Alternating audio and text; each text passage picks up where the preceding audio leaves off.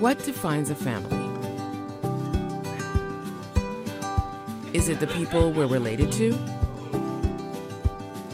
The people we live with? The people we laugh and dance with? Or the people who know us best? What if a family is more than that? More than just our parents and siblings? What if it's not just the bloodline that connects us to our past, but the community that helps shape our future? A family that values experiencing the wholeness only found through Jesus. A family that will be known for expressing love and truth, embodying radical hospitality, and a common vision to see the whole community be whole in Christ.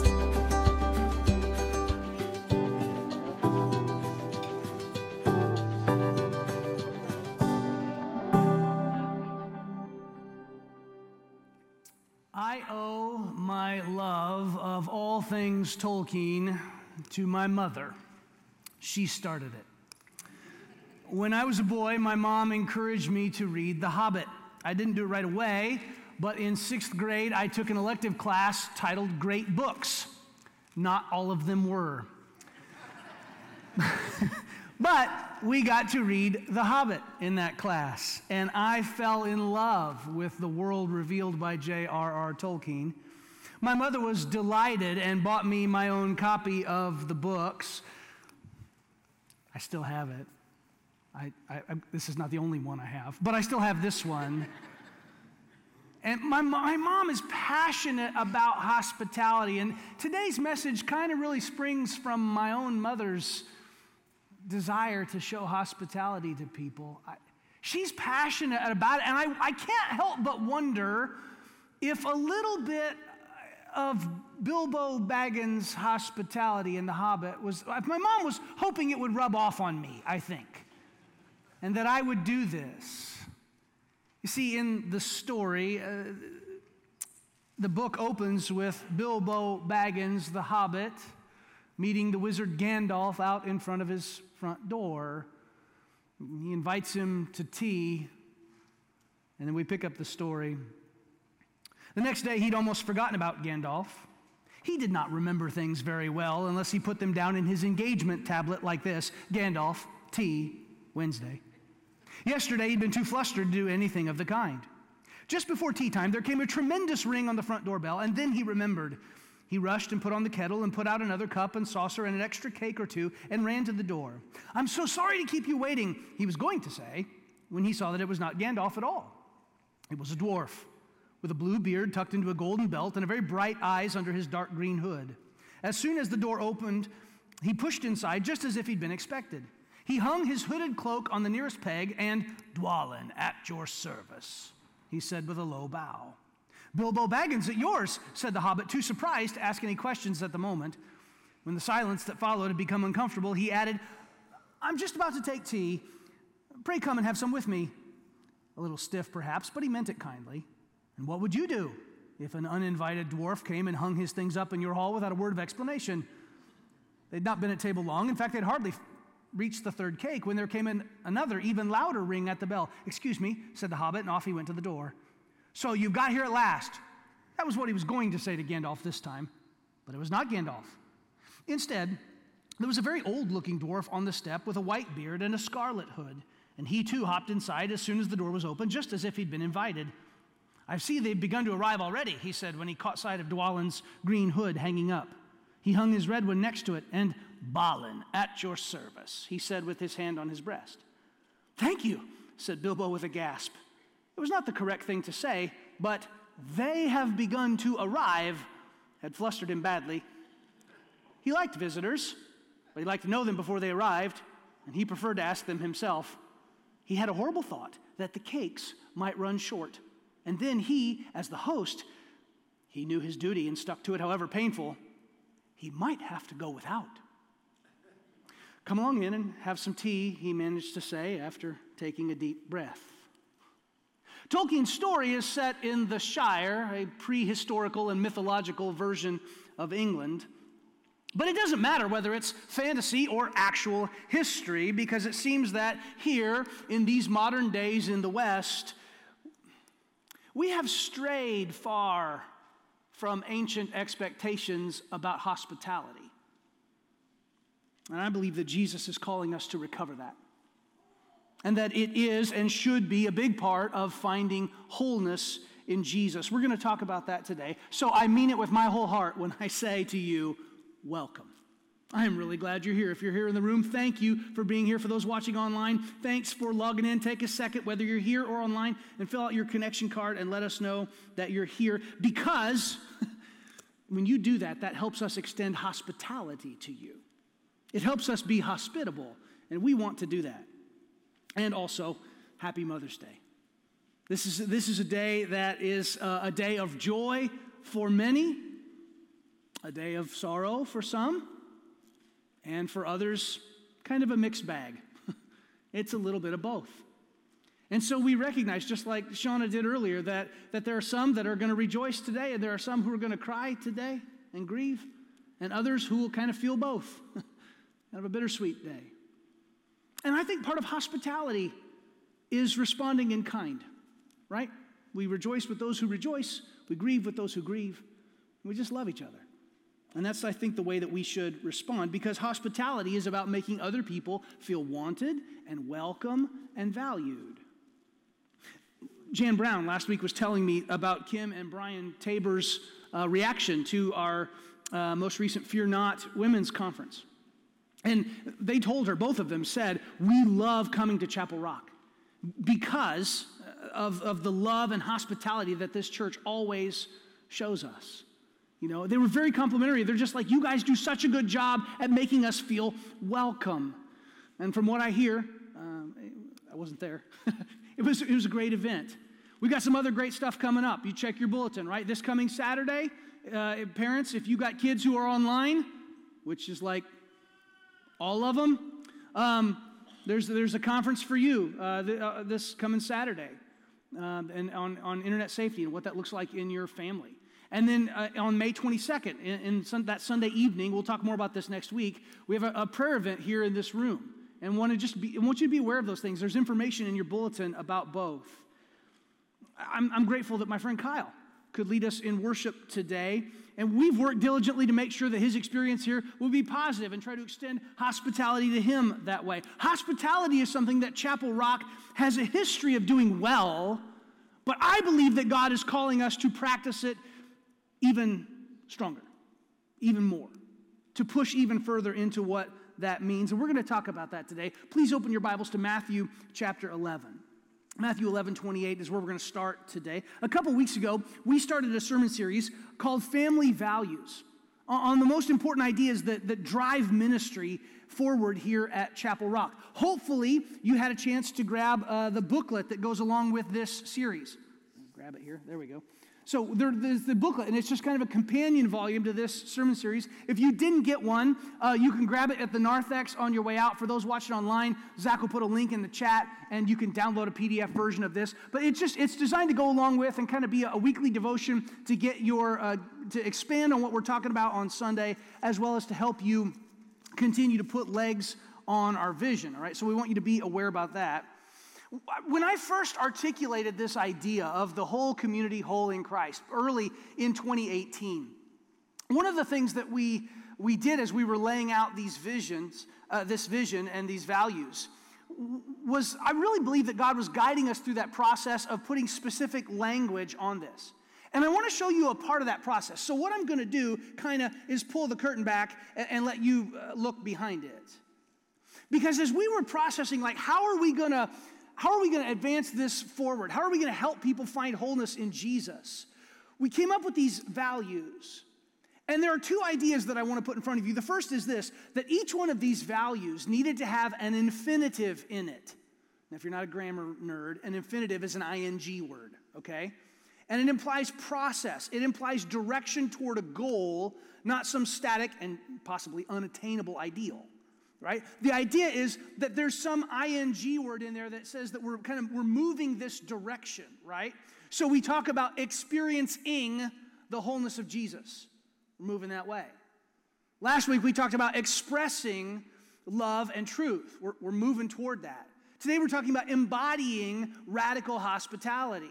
This is a process. We're moving toward it. So that's the first thing. The second thing that was really important is that each value needed to express the essence of each corresponding stage of our strategy. Now, we say our strategy for you to find wholeness every week when we do our benediction. So if you're new here at Chapel Rock, at the end of our service, we do this thing called a benediction. We all say it together, and it's a reminder of what we're about. So relax, you're not part of a cult, okay? Just chill. When we all stand up and say this together, you know, it's okay. Um, but we do this, right? The, and the idea is that these values support that strategy actually happening, right? We talk about bringing our brokenness to Jesus. Why? Because we need to experience his wholeness. That's why. And then we, uh, we, change, right? We, we experience that. We experience wholeness. We change. Our lives change to be more like Jesus. How does that happen? Usually because we're confronted with love and truth. That's expressed to us somehow. And, and what's the result of that? Well, we go and we share that with somebody else. How does that happen? What's the, what's the venue? Usually around a dining room table or across the, the backyard fence. I'm convinced, church, that the next wave of evangelistic effectiveness is not going to start here. It's going to start in your dining room. In the 21st century, I'm just I'm watching culture. I'm paying attention to it. I'm watching the shift that, that's happening. And, the next wave of evangelistic effectiveness for the church, I don't believe is going to start here. It might end here, or might, it might, this might capitalize on it, but it will begin in your dining room or over the fence in your backyard. That'll, that'll be the spark plug that moves it forward which is why I think it's so critical for us to talk about hospitality because I believe that that's what God wants to use in the 21st century to grow his kingdom. And we want to equip you and give you tools to be able to do that and embody that value. Now, I need to, I know you probably don't use that word every day. Let me define it. Okay? Embodying is means to be an expression of or give a tangible or visible form to a spirit or an idea. Right? When we talk about sharing wholeness with the world, I think the primary way that that happens is going to be through hospitality and various expressions of that. Why don't you come on over for dinner? Let's hang out. Let's, let's, uh, let's go grab coffee, right? These wholeness sharing opportunities tend to cluster around times that we're able to give tangible or visible form to the spirit of hospitality that is both modeled and commanded in the New Testament. And I think Jesus is the ultimate example of this. If you want to know what hospitality looks like or what it should look like, just look at the life of Jesus. Here's the thing, church Jesus was functionally homeless, right? I mean, he even said, The Son of Man has no place to lay his head. Like, like once he left home, he kind of just camped out wherever he was. He'd stayed with Peter's house, and maybe he occasionally stayed with uh, Mary and Joseph and his half brothers and sisters, but, you know, he, he moved around. He was an itinerant preacher. He functionally homeless. And yet, when we read the New Testament, everywhere Jesus goes, he, he plays the role of host, doesn't he? He's always making sure that people have what they need, right? When you go to a party and the host or the hostess, what do they do? Are you okay? Do you need some food? You need some drink? You got a comfy chair? Are you good? Is it too warm? Is it too cold? Jesus is constantly doing that. Now, he never, ever, ever hedged on the truth. He, not one time, but he was always making people feel welcomed and wanted and valued. He was showing hospitality to people. And you can hear his heartbeat this way in Matthew 11 28. Look at this with me. Jesus says, Come to me, all who are all you who are weary and burdened, and I will give you rest. Take my yoke upon you and learn from me, for I am gentle and humble in heart, and you will find rest for your souls. For my yoke is easy and my burden is light. The call to discipleship is a call to hospitality. Jesus was always inviting people to share his life.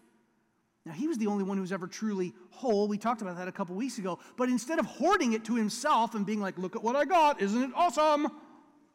He's constantly sharing it with people. He wants other people to experience it. That's hospitality. Without ever compromising on true righteousness, he never sinned. He made everyone who crossed his path feel welcomed and valued and wanted. Even those Pharisees and teachers of the law who were so often his antagonists perceived love from Jesus. He welcomed them. They very often were hostile to him. They schemed to get him killed, and he knew they would do it. And he still greeted them in public square, and he talked to them, and he, he gave them his time instead of just being like, whatever. He showed them hospitality. He's the ultimate example of this. And I believe he's calling us to do the same. That's the big idea this morning that we change lives by being hospitable because Jesus is the ultimate host. Listen, church, this is not something we just picked out of thin air because it sounded good or would look good on a marquee or to preach. This mandate runs all through Scripture. This biblical imperative, and it's a, it is a command to practice hospitality, requires us to make a response to two things. Right? There are two responses that are required of us a, a change, a response to a change, and a response to a challenge. Here's the change radical used to be normal. That needs to change. What is now radical used to be considered normal.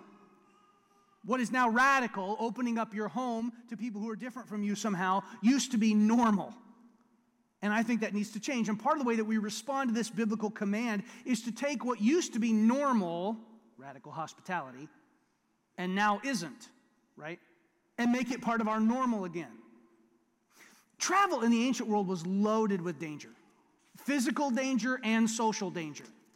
It, it, was dangerous. The inns of the ancient world were not nice places, right? If, if your experience in travel is to check into a nice hotel and you got a clean bed and, and you can lock your door at night with like nine locks, right? And, and, and there's a nice breakfast in the morning with good coffee, that was not travel in the ancient world. Inns of the ancient world were dangerous, they were dark. And even if there would have been room at the inn for Joseph and Mary, I'm pretty sure he wouldn't have stayed there right?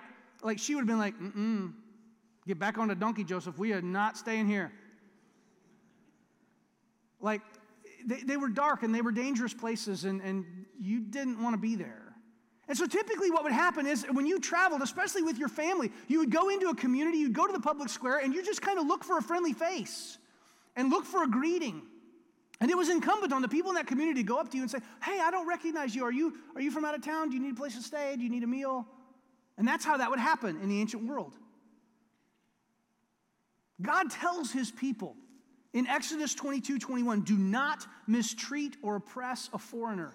And then he encodes it in the law in Leviticus 19, verse 33, when God says, When a foreigner resides among you in your land, do not mistreat them. The foreigner residing among you must be treated as your native born. Love them as yourself. Boy, does that sound familiar? Like something maybe Jesus said? For you were foreigners in Egypt and then he ties it to his identity I am the Lord your God.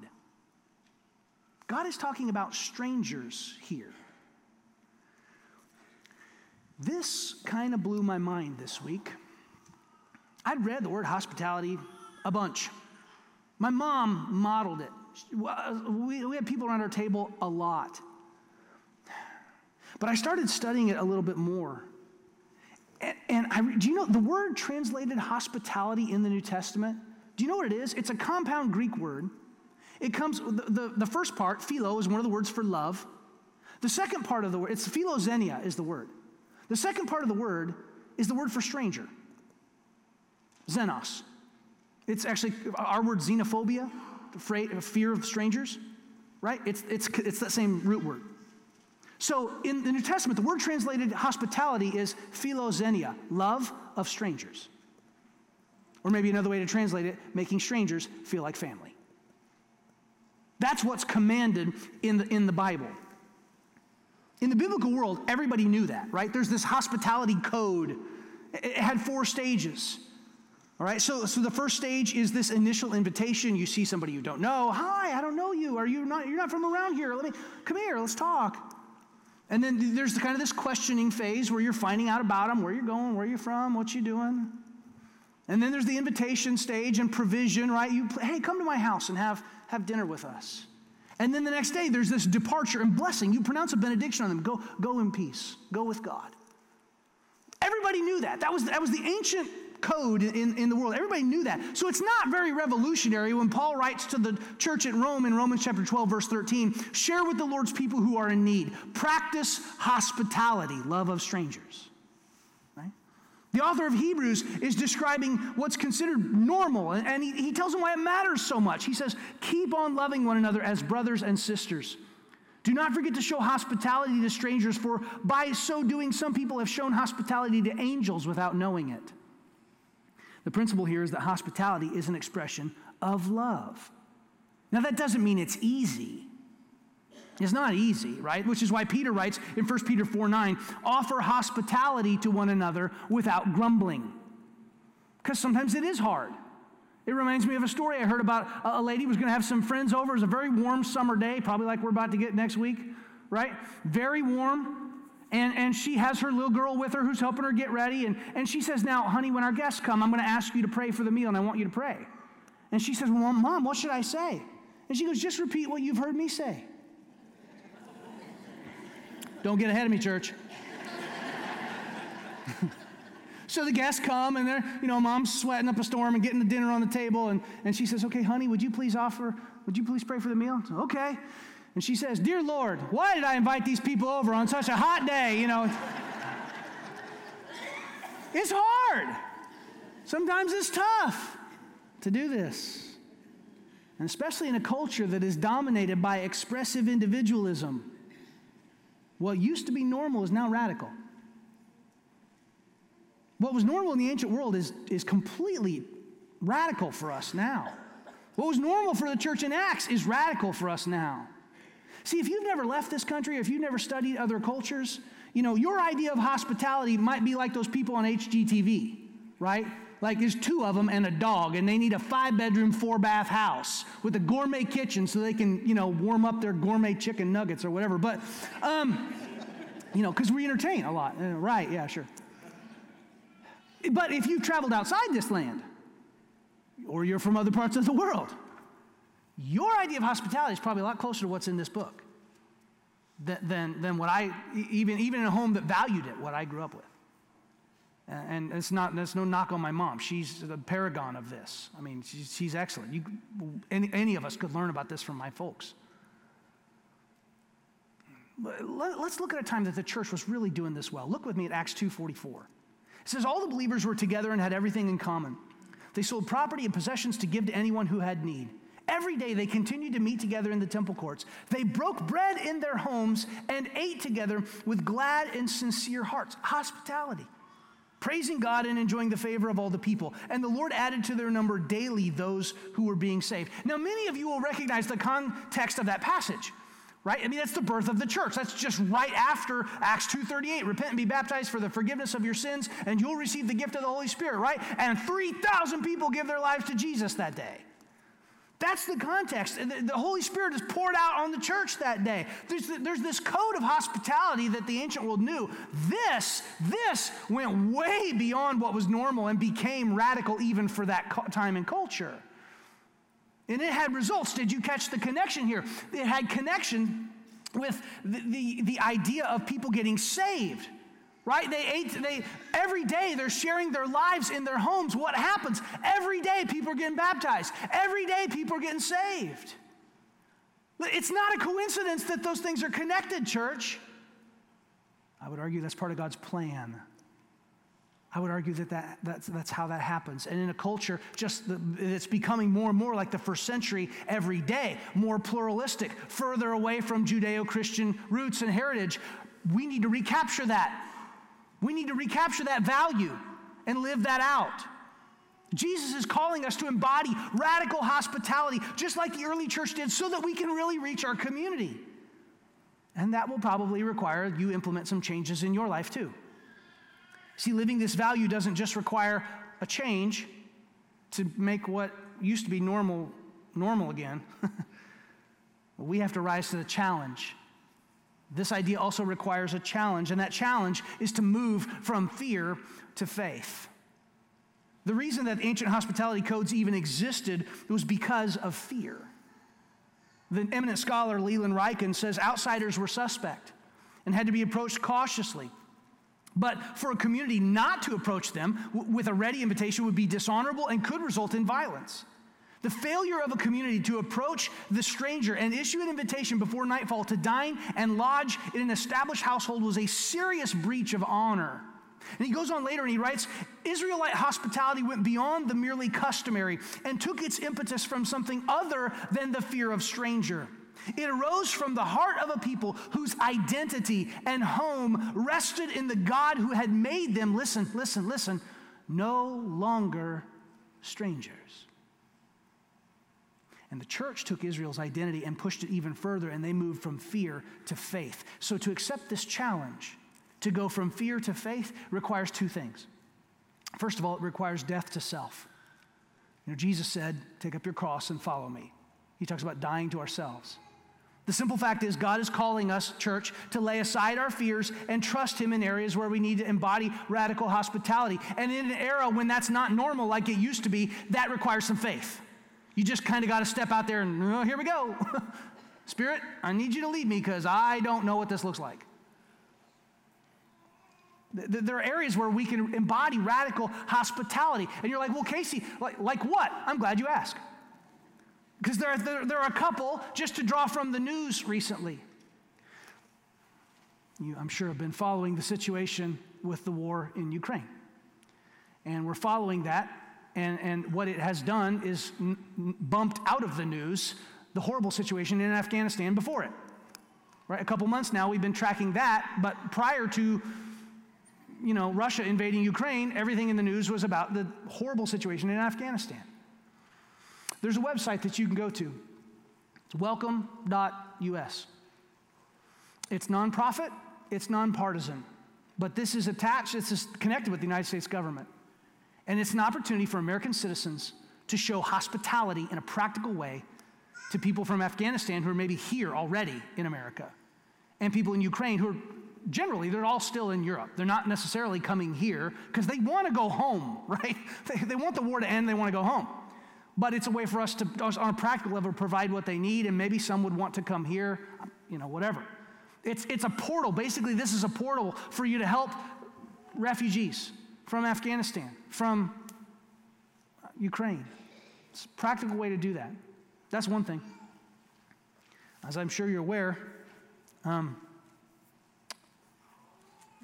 due to that leaked draft decision from the Supreme Court, it is very likely in the next couple months that Roe versus Wade will be repealed, set aside, go back to, it'll go back to the states, right? That's what will happen. It will be up to each state to decide. If in fact that happens, church, we have an opportunity to do radical hospitality. That's been around almost 50 years. Next year is the 50 year anniversary of Roe v. Wade. Many of you, like I have been, praying for a long time that that moral evil would be eradicated from our society if that happens, maybe when that happens, we have an opportunity, church, to put our money where our mouth is. If you've been praying that way for a long, for decades, that that would end, there are going to be women who are forced to have a baby they do not want. Will you take it? Will you raise it? In the Lenses series, I asked the same question. I said, Who, Who's going to take these babies? My wife put her hand up. I'm like, Oh, my word.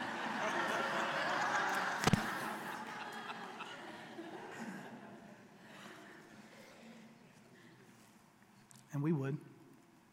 We might have to. If you're serious about life, you might have to. That's what radical hospitality looks like.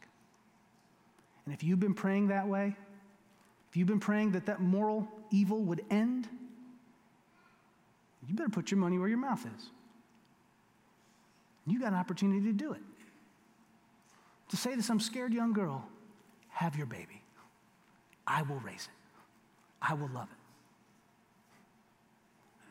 Do you know that's how the church grew so fast early on?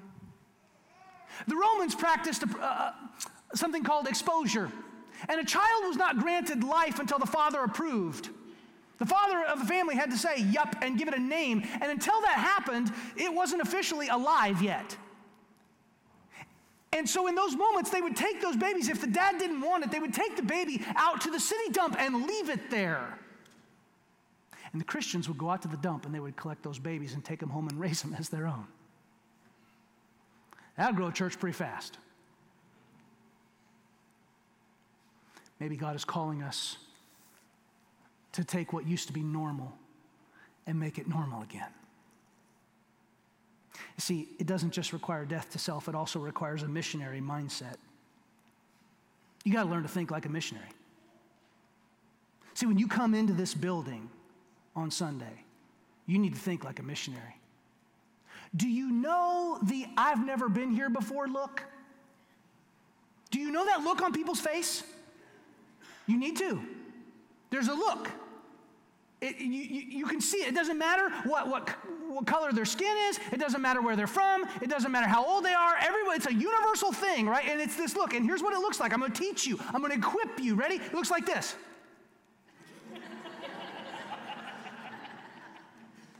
Mouth slightly open, scanning, scanning, scanning. You see somebody with that look on their face, it is your job to welcome them. That's your mission. Hi, I'm Casey, or whatever your name is. I'm glad you're here. Would you like to come sit with me? It's really that simple. It, it really is. I'm glad you, thank you for being here. What, what brought you into did, did someone invite you? Are you looking for somebody? You just ask questions, right? It's the ancient code of hospitality. You're finding out a little more about them. That's what that looks like. And it requires you to think like that. And this church already has a history of doing that. And you've been staring at it this whole service and you might not even realize it. Do you see these flowers? It's Mother's Day. These flowers are from Journey Christian Church in Alaska, our daughter congregation. Chapel Rock planted that church. And so every Mother's Day they send us flowers. You got to think like a missionary.